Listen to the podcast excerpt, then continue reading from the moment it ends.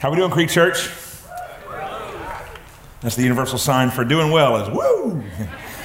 nice job. I'm glad to be here. I'm excited about the opportunity to uh, open the Bible with you uh, this uh, morning. Excited about uh, what God is doing at the Creek Church and all of its impact, not only just here in London, but also I understand that I'm also uh, preaching today to uh, Somerset and also to Williamsburg, and I'm grateful to be to be able, hopefully, to encourage all of us from God's Word this morning. So if you have a Bible, take it and turn with me to the Gospel of Luke. If you don't have a Bible, the words will be on the screen. You can follow along there. But the Gospel of Luke, chapter 24.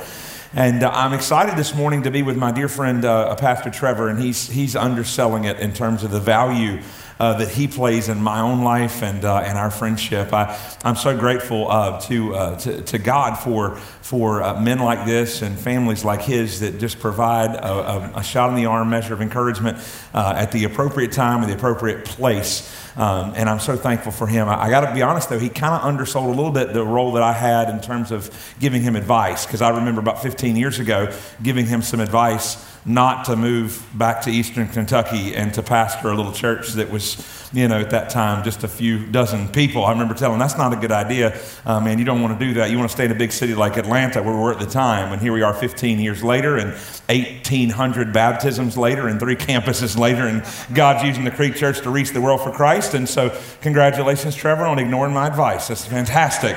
Praise God for that. Amen. God called me out of the South. I am uh, from Atlanta, Georgia, and He called me to, uh, over the course of my ministry and life, to New York City, the largest city in the United States of America, and I believe the most influential city in the world, for the purpose of making disciples and multiplying churches. And your church at, at the Creek has been an enormous asset to me, um, just as you guys have prayed through and sought God about how to develop uh, new churches and plant new campuses. And I'm excited to report to you that Salem Church, my 115 year old uh, ethnic Norwegian church, now it's 30 to 40 different nationalities across our, uh, our congregation. We'll be sending our first campus out in uh, early August of this year to a neighborhood in our borough of New York City that has 40,000 residents and one evangelical church. 40,000. Amen. Thank you. Thank you. So we are very excited about that and covet your prayers. And we've learned a lot uh, from your team here as I've been invited down, had a chance to sit in on meetings, and, and of course be friends with your pastor. So just realize the impact you're making is not just, I know you have this campaign, Give Us Kentucky, uh, but God in some small way is also giving you other places as you set, uh, set the tone and bless uh, so many ministries and pastors like myself. So I'm thankful for you. At Salem, we've been in a series these last few weeks. It's called The Movement, a journey with Theophilus. I don't know if you know this, but two of the largest books of your New Testament, the book of Luke and the book of Acts, were written by the same person. His name was Luke. He was a physician. He was someone who uh, accumulated documents and information in order to communicate uh, to a Roman official named Theophilus all the things pertaining to the life, the ministry, the death, the resurrection of Jesus, as well as the early church and the movement in the book of Acts. The book of Luke and the book of Acts were written by a man named Luke to a man named Theophilus describing what we've entitled at Salem lately the movement called the local church. And over the course of the last several weeks, we've been looking at key elements of this movement called the church. And we've talked about the foundation of the church and the direction of the church and the purpose of the church. And this morning, I want to bring a message to you entitled The Power of the Movement the power of the movement. Where does this movement called the church get its power? And to start this morning, what I'd like to do is have a chance to have a little story time with you. That'd be okay? I want to sit here on this little chair and I want to read you a story, a story with which you are familiar, but hopefully it'll give you a new perspective on it as well. See, over 2,000 years ago, I want to take you back, mentally go back with me, 2,000 years. I want, to, I want you to go back to the ancient city of Jerusalem in the nation of Israel. And in Jerusalem, 2,000 years ago, there are two power structures. There's first the local religious power structure, that would be the Jewish leadership. And then more nationally, there's the reigning superpower of the day that is occupying Jerusalem at this time. That would be the Roman government. So Israel is under the local control of the Jewish leadership and over the global control of the Roman Empire. At this time, taxes were high. Soldiers were everywhere, and it was a very, very difficult time for Jerusalem and for that part of the world at that time. It was in this context that a Jewish carpenter's wife from Nazareth gave birth to a baby boy named Jesus. Now, he began to grow up and started teaching about a kingdom that was not of this world. He spoke in parables that few could understand, and he insisted that his followers love God and love people, including those Roman soldiers who were brutal and who were dangerous. Over the course of time, he developed quite a significant following. There were several gatherings that, that saw over 20,000 people come and hear him teach and were excited about being followers of Jesus Christ. However, his family thought that he had lost his mind. And in the process, he offended practically everybody who listened to him. And after only three years of ministry and teaching, Jesus was arrested, he was tried, and he was executed by the Roman government at the behest of the Jewish leadership. Even though he was extremely popular, and even though there were a lot of people who would identify themselves with his teaching, you had to figure when he died on the cross, his movement was over. Or was it? Or was it? You see, here's where the story gets really, really strange. After his execution, Jesus' followers, the, mainly the, the 11, were understandably discouraged as well as terrified for their own lives. Why? Well, they killed Jesus, they may kill us as well. So they were hiding out in closed doors, in dark rooms, and trying to be inconspicuous because they were terrified and because they were discouraged. They were afraid for their lives. They didn't want to be confronted by the Jews or the Romans until all of a sudden they weren't. They weren't what? They weren't terrified. They weren't discouraged. They weren't hiding anymore. All of a sudden, they weren't. Three days after Jesus' execution, they began declaring that Jesus rose from the dead. They said they'd seen him. They said they'd eaten with him. They said they'd even touched him and his body. Within weeks, hundreds and hundreds, even thousands of people within walking distance of where Jesus had been buried, they believed in this resurrection as well. And before long, Jerusalem was filled to the brim with Jesus' followers who believed he was alive back from the dead. Well, you can imagine how this sat with the Jewish leadership. They didn't like it at all. Neither did the Romans either. And so the Jews used their considerable influence, and the prideful Romans, they leveraged their enormous power to shut this movement down. They even killed some of the original followers of Jesus. And when that happened, many of the other followers began to scatter. They were running for their lives. They were leaving Jerusalem by the hundreds and by the thousands, scattering across the world. So now, now, now the movement was over. They killed the leader, they killed some of the original followers. Everybody else is on the run, so now the movement is over. Or is it? See, that if this had been like the dozen or so other uprisings that occurred during that same period of time, it would have been nothing more than a, a blip on the radar of history. But this movement was different. This movement was different. Those followers who were scattered, you know, they went everywhere telling everyone they met that God had done something unique in their generation. They went everywhere they went, everywhere they went, they went telling everybody they ran into that God had sent his son to die for the sins of the world and raised him from the dead three days later. No, no, this movement, it wasn't over. It was just getting started. It was just getting started. Where are we at today? Where's this movement at today? Well, today, the Roman Empire has been gone for 1,500 years. It's no, no longer a player on the world stage. Today, the Jewish ancient worship system is gone. The temple was destroyed in 70 AD. It's never been rebuilt. And ancient Judaism, as it was in Jesus' day, has never existed since. But that little movement that the Jewish power structure and the Roman power structure tried to stamp out and keep from going anywhere, today, 2,000 years later, over one third of the world's population claim a faith in the crucified, risen Jesus Christ of Nazareth. We're talking 2,000 years later, Caesar is dead and the Jewish temple is destroyed, but Jesus is worshiped on every single continent of the planet. How's that even possible? How is it even possible that Rome is gone and, and the temple is destroyed, but that today, 2,000 years later, thousands of miles away from where it started, we've gathered in a room like this, and they're gathering in rooms in Somerset and Williamsburg, all over this part of Kentucky, and back in my home city of New York City, Salem Church is gathering, billions around the world. How is it possible that Rome is destroyed and Caesar is dead and the temple has been destroyed, but the followers of Jesus and the movement he started is stronger than How's it possible? I'll tell you how it's possible. And for the next few minutes, I'm going to unpack this statement. But it is possible because why? Because the church is a movement with unstoppable power. Why? Because Jesus is alive. Because Jesus is alive. Celebrate that with me this morning. Amen. Now, this series that we're in at Salem, we're going to pick up in, in, in, the book of Luke, chapter 24. And we're about to read of two people, two people that are on a traveling on a trip. They're on the road to Emmaus. They're leaving Jerusalem and they're walking home to Emmaus, about seven miles away. So they're on a seven mile walk. These two individuals, presumably your husband and wife, and they're having a conversation about everything they've just seen. Well, what have they just seen? Well, in Jerusalem, they've just witnessed Jesus die on the cross. He's been crucified. And they were followers of Jesus. They were disciples of Jesus. They believed in Jesus. They were, they were excited about what Jesus was teaching and doing, but they are now devastated over what they've seen. As they walk along the road headed home, somebody comes to walk beside them. This individual comes to walk beside him and begins to discuss some of the things they're concerned about. And over the course of their conversation, this person changes their lives forever. Let's pick up the story in Luke chapter 24 and verse number 13. In my home church in, in, in New York, we normally ask everyone to stand when we read our primary text. So if you'll humor me, I'd appreciate it. Would you stand with me now out of respect for the reading of God's word? Luke 24, we're going to look at verses 13 through 35 together. The scripture says that very day, two of them were going to a village named Emmaus, about seven miles from Jerusalem. And they were talking with one another about all the things that had happened. While they were talking and discussing together, Jesus himself drew near and went with them.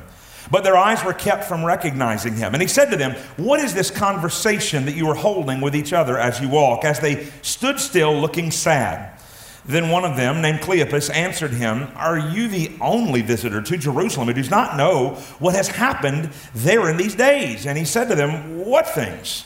And they said to him concerning Jesus of Nazareth, a man who was a prophet, mighty indeed, word and before God and all the people, and how our chief priests and rulers delivered him up to be condemned to death and crucified him. But we had hoped that he was the one to redeem Israel. Yes, and besides all this, it is now the third day since these things happened. Moreover, some of the women in our company amazed us. They were at the tomb early in the morning, and when they did not find his body, they came back saying that they had even seen a vision of angels who said that he was alive. Some of those who were with us went to the tomb and found it just as the women had said, but him they did not see. And he said to them, O foolish ones and slow of heart to believe all that the prophets have spoken, was it not necessary that the Christ should suffer these things and enter into his glory? And beginning with Moses and all the prophets, he interpreted them, all the scriptures, the things concerning himself. So they drew near to the village which they, which, which they were going, and he acted as if he were going farther. But they urged him strongly, saying, Stay with us, for it is toward the evening, and the day is now far spent. So he went in to stay with them. While he was at the table, he took bread and blessed them, blessed it and broke it and gave it to them. And their eyes were open, and they recognized him, and he vanished from their sight. They said to each other, Did not our hearts burn within us while he talked to us on the road, while he opened to us the scriptures? And they rose that same hour and returned to Jerusalem. And they found the eleven and those who were with them gathered together, saying, The Lord has risen indeed and has appeared to Simon. Then they told what had been happened on the road and how he was known to them in the breaking of bread. Would you pray with me? Lord, we thank you for your word and thank you for this journey that Cleopas and his wife were on. Thank you for the fact that Jesus showed up and changed their lives forever. I pray in a similar fashion that Jesus this morning would change the lives of many as we study your word. And it's in your name we pray. Amen and amen. You can be seated. Thank you. This morning, I want to talk to you about the power of the movement with the main idea that the church is a movement with unstoppable power because Jesus is alive. And this morning, in these few verses we just read a moment ago, you're going to notice three particular emotions, three particular perspectives that Jesus responds to as he converses with Cleopas and his spouse. The first is this I want you to notice in the first few verses is that for the confused, Jesus is present. For the confused, Jesus is present. These individuals walking from Jerusalem back to Emmaus, they were devastated absolutely devastated. Why? Because over the last several years, they had gotten their hopes very high. And they were believing that Jesus was the one who was to redeem Israel. That's an important word, that word redeem. They thought that Jesus was going to redeem Israel, and they were so excited about all that was happening around Jesus with his disciples and the teaching and the miracles and all the things they saw.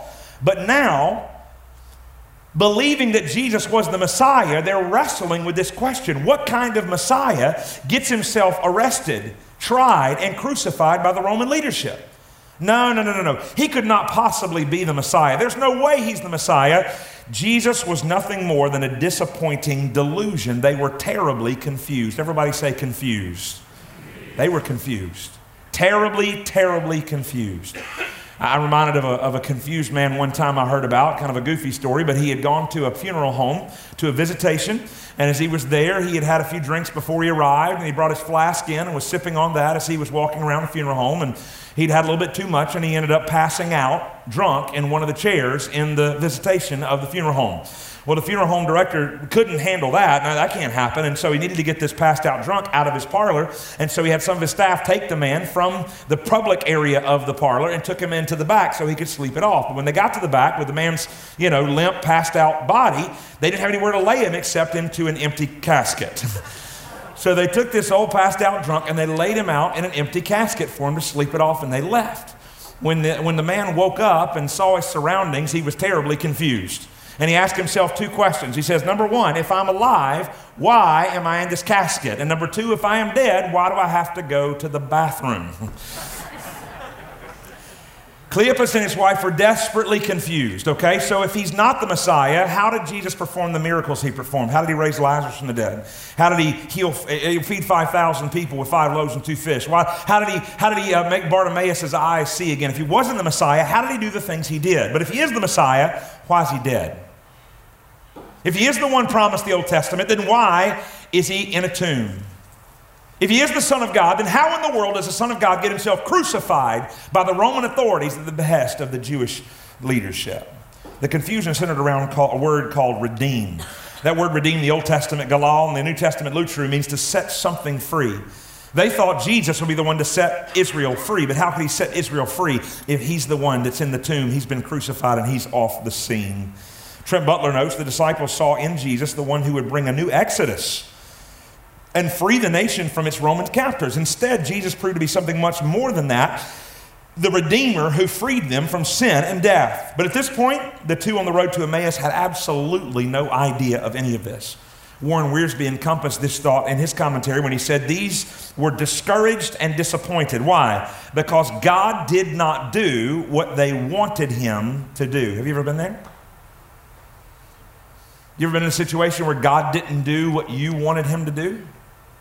Found yourself confused? God, I thought it would glorify you for my son to repent and return to me and to his faith. But he seems to run even farther. God, I thought it would glorify you if I get healed of this sickness and don't have to battle the flesh in this way anymore. God, I thought it would, it would, I, th- I, thought it would glorify you and be good for me if you would restore my marriage. Have you ever found yourself in a situation where God hasn't done what you wanted him to do and you are confused? I've been there. Anybody else? That's where they were. Discouraged and disillusioned because God did not do what they wanted them to do. What's the word for the confused? For the confused, the scripture says Jesus is present. He draws near.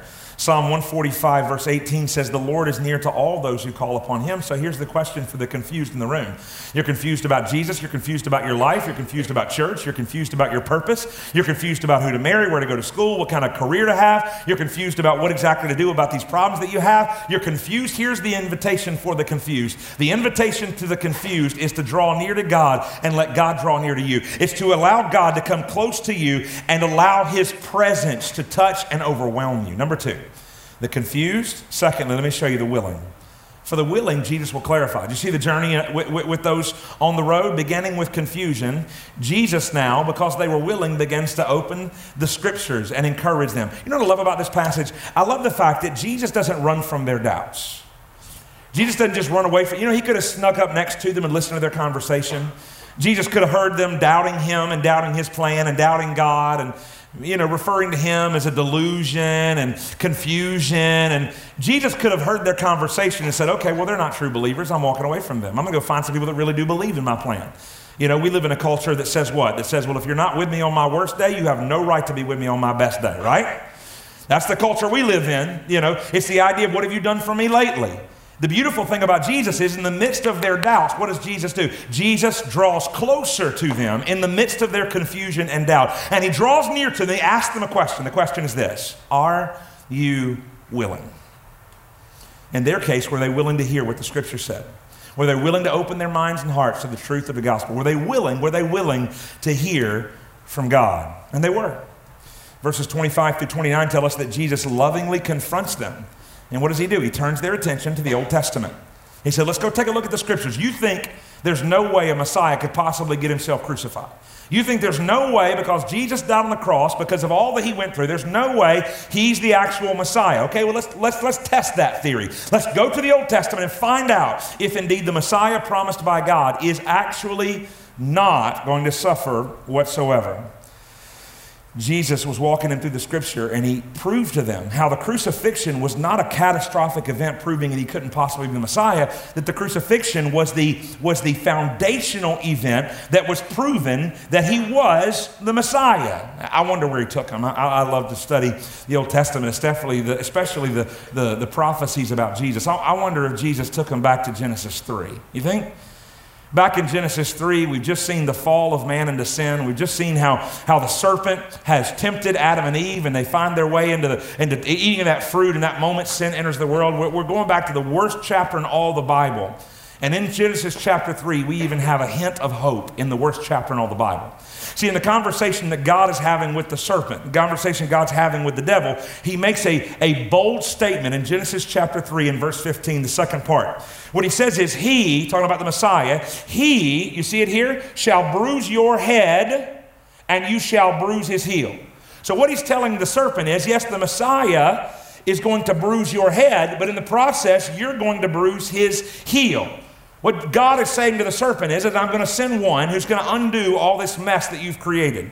And the way it's going to happen is, is that you're going to strike a blow, you're going to injure him, but that will not be the end of him because he is not only going to be injured, but he actually is going to rise again and in the process going to destroy everything you are and everything you stand for. I can imagine Jesus walking along the road with Cleopas and Mrs. Cleopas. And as they're walking along the road, he's saying, "But did you remember what God said to the serpent in Genesis 3:15? How the serpent would bruise the heel of the Messiah." I, I wonder if Jesus in his conversation was talking and taking him back to Isaiah 53, the messianic prophecy.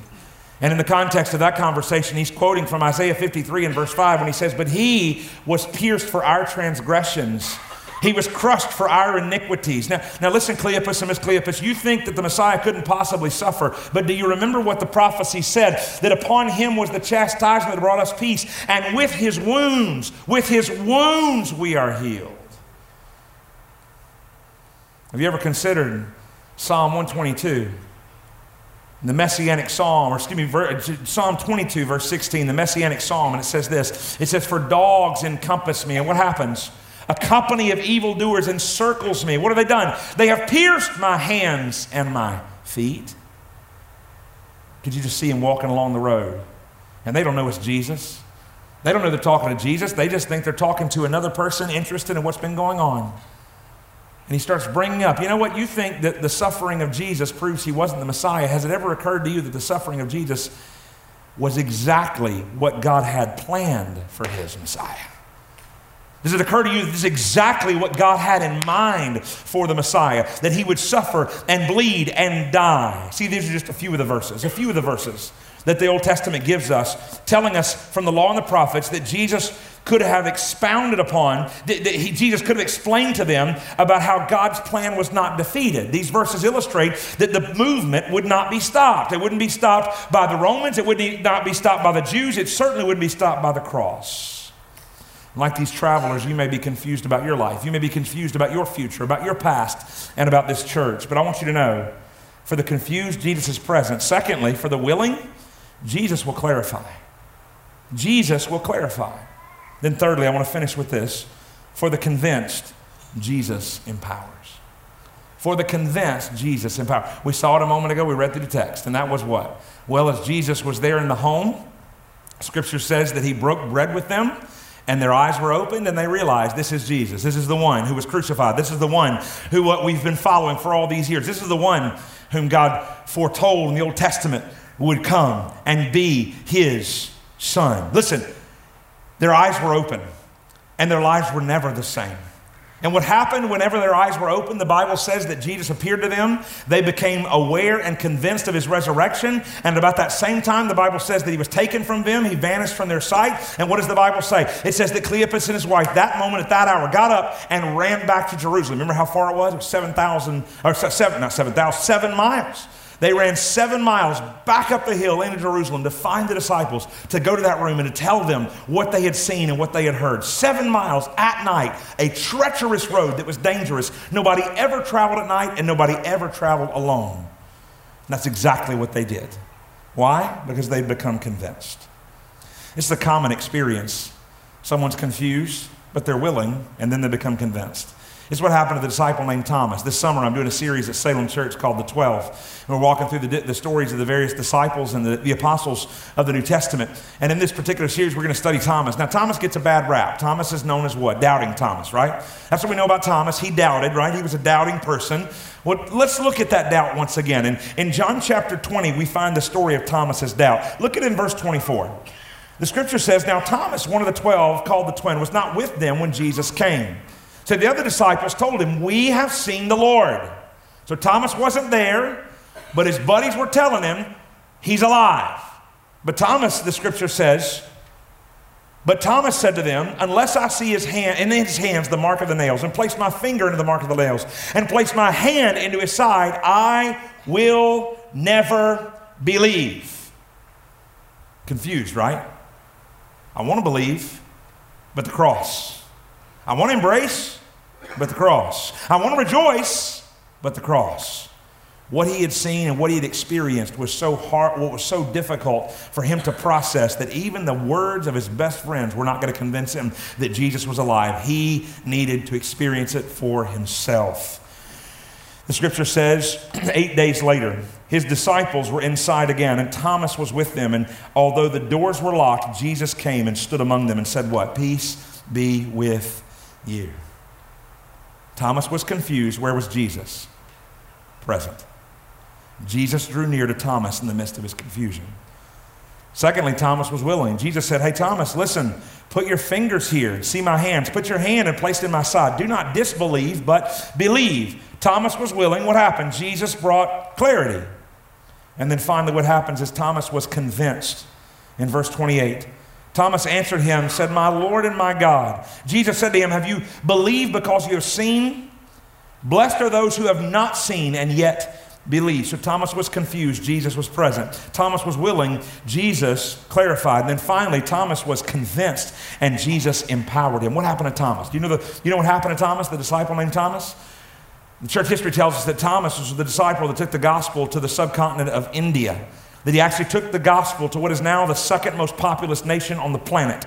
Thomas took the gospel down there, and the church history also tells us that there in India, Thomas gave his life as a martyr for the faith. You know, 11 of the 12 disciples died a martyr's death. John lived well into his 90s, but yet was uh, exiled to Patmos and had dealt with all kinds of suffering and all kinds of, of tumultuous stuff. He'd been persecuted heavily. But most of your disciples died a martyr's death. And my question is this okay, how does a guy like Thomas go from being a doubter go from being cowardly, faithless, unwilling to believe, unwilling to listen to his friends tell him about the resurrection of Jesus. How does Thomas go from being faithless, discouraged, disappointed, and completely non believing to now taking the gospel to the subcontinent of, of India and there in that continent giving his very life? For Jesus Christ? How does it go from a faithless, discouraged, doubting man to a bold proclaimer of the gospel of Jesus Christ? What changed about Thomas? Here it is. He became convinced that Jesus was alive he became convinced that Jesus was alive. And if Jesus is alive, he can be trusted. And if Jesus is alive, I can share his message across the globe because Jesus is alive. I can go anywhere he calls me to go, do anything he calls me to do because I am following a risen Savior who is alive. Same thing for Cleopas and his wife. How do they go from being despondent and discouraged and upset and fearful on that road walking along the way to later on that very night boldly getting up from their table? Table and running back the seven miles to Jerusalem to declare to the disciples, Yes, Jesus has been resurrected indeed. How do they go from despondent and discouraged disciples to bold proclaimers of God's truth? They do it because they have been convinced that Jesus is alive.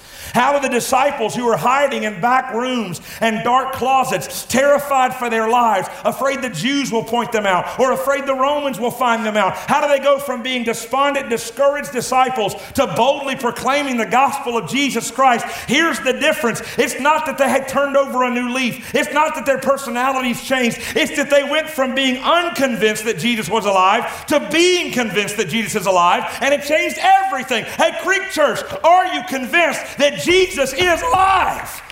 Are you convinced? It changes everything. If we have nothing but a dead faith in a crucified Savior who gave his life for us, if that's all we have, we have no power. We have no authority. We have no life change. But if we serve a Savior who was dead and is now alive and is empowering His church, then that means that the church is a movement with unstoppable power because Jesus is alive. We can attempt anything for His glory, we can attempt anything for His gospel. And I'm excited about what you're attempting for that as well. In New York, we're committed to making disciples and multiplying churches. And I love the fact, I love the fact that you guys are looking at your state and saying, Give us Kentucky. If Jesus is still dead, you ain't to take Kentucky. But because Jesus is alive and you're a part of this movement that has unstoppable power because Jesus is alive, I believe God's going to give you the desires of your heart that are in keeping with His will. And by God's grace, Creek Church, you're going to take Kentucky. You're going to put a campus and a church in every major city and every county of this state, and it will never be the same. Why? Because you're so great? No, and I think you're great. Because your pastor's so great? No, and I think he's pretty great too. One of the greatest pastors in America, in my opinion. But the reason I believe you're going to succeed is not because you have a great pastor, it's not because you have a great church or you're great people. I believe you're going to succeed. Why? Because the church is a movement with unstoppable power. Why? Because Jesus is alive. Jesus is alive. I'm telling you, he's alive. And if you're convinced, he empowers. It's beautiful. Let me show you just a little bit. Track with me, and I'm, I'm, I'm, out of time. I got to go. Track with me. I got to catch a plane back to New York, okay? All right, so got a barbecue to go to tomorrow, you know? Excited about that. Actually, it's funny. We call barbecue down here. And I'm from, I'm from here, as I, not here, but Atlanta. We call barbecue like, you know, pigs that take days to prepare, right? That's barbecue. In New York, they call grilling hamburgers a barbecue. They're so confused. That's why I'm a missionary there. I've got to go teach them what real barbecue is. Like down here, it's not barbecue unless a fat man is sweating in it. Amen? Like, that's when it's barbecue. Anyway, I get to go to a, a, a, cookout tomorrow that they're calling a barbecue. I don't know why I, t- I didn't tell the first service that. just, that's just for you. Track with me. 30 AD. Small group of terrified, cowardly men hiding in a dark room, afraid somebody is going to recognize them as a follower of Jesus. That's where we were. 30 AD. This movement we're talking about, that's where it was. Handful of guys scared in a dark room, afraid of their own shadow. If you're with me, say, uh huh. That's where we were, okay? Today, today, one third of the world's population claims faith in Jesus Christ. Today, Caesar's dead, the temple's been destroyed, but Jesus is alive. How, how do we, how, how do we go from a handful of guys in a dark, quiet room to today, over one third of the world's population identify faith in Jesus Christ, and he's worshiped on every continent of the planet. How's that happen? How's that happen? It happens because of this. You ready? Because the church is a movement with unstoppable power because Jesus is alive. The only way to explain it, only way to explain it, he actually rose from the dead. You say, where are we going, Pastor? Okay, well, well here we go. We're going 30 AD, a handful of guys in a dark room, one third of the planet today identifies followers of Jesus Christ. Caesar's dead, the temple's gone, Jesus still reigns. Where are we going? We're going to Revelation chapter 7. That's where we're going. Revelation chapter 7, God gave John a vision into the future, and here's what it looked like Revelation 7, verse 9. After this, I looked, and behold, a great number or multitude that no one could number from every nation, from all the tribes, and the peoples, and the languages, standing before the throne and before the Lamb. That's where we're headed. They're clothed in their white robes with palm branches in their hands, crying out with a loud voice Salvation belongs to our God who sits on the throne and to the Lamb. That's where we're headed. That's where we're headed. We're headed to a time and to a place when all the accountants in the world or the calculators and computers in the world cannot even give a numerical figure to the amount of people who have been saved by the grace of God's glory in Jesus Christ of Nazareth. That's where we're headed. It's nice now. I'm thrilled to say over 2 billion people on the planet follow Jesus. That's great, fantastic. But I am excited even more so to where we're going. We're going to a place where the mass of the church, the people who have been redeemed, the saved, the, the redeemed, the, the, the, the choir, the heavenly representation is going to include people from every tribe, every nation, every tongue, every language, and it's going to number so many that there's not a calculator or an accountant on the planet that could possibly count. That's where we're headed. How do we get there? We get there because the church is a movement with unstoppable power because Jesus is alive. And I believe we're going to get there together. I believe as you and I, you in Kentucky and me in New York, as we're faithful to make disciples and multiply churches, and we're faithful to look our attention toward the nations, I believe that as we're faithful to obey and follow Jesus, that He's going to uh, use us to build His church against which the gates of hell will never prevail. And we get the privilege to be a part of it. But it all comes back to this. You ready? Are you convinced that Jesus is alive? Are you convinced that Jesus is alive? Because if you are, He will empower you to take Kentucky for His glory. And He will empower us to touch New York for His glory. Because for the convinced, He empowers. Would you pray with me? Heads bowed, eyes closed. Father, in Jesus' name, I thank you for the opportunity to open your word and to challenge this dear and incredible and amazing church that I so, so, so deeply respect. God, I pray that you've used this message in some small way to inspire confidence and encouragement and hope into your people here at the Creek Church in this part of the world. God, I believe there are those in our room right now that are confused. And Lord, if they're confused, I pray that your son Jesus would draw near.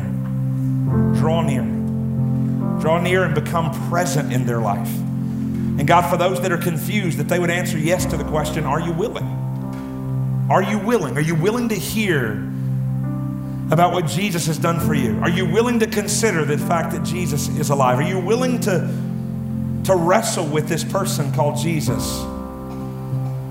Lord, if they're willing, I believe with all my heart you'll clarify. So, Lord, I pray that you'd lead us to be a room full of people who are completely convinced that Jesus is alive. And because Jesus is alive, nothing is impossible with you. Because Jesus is alive, the church is a, a movement with unstoppable power. Father, I pray that you'd use your gospel and the resurrection of your Son to motivate us and mobilize us in the way you did that early church. That we'd go everywhere telling everyone we meet that you've done something special and sending your son Jesus to die on the cross for our sins and rise again from the dead. Lord, use us to be a part of advancing this movement in our generation for your glory and the good of those around us. In Jesus' name we pray. Amen.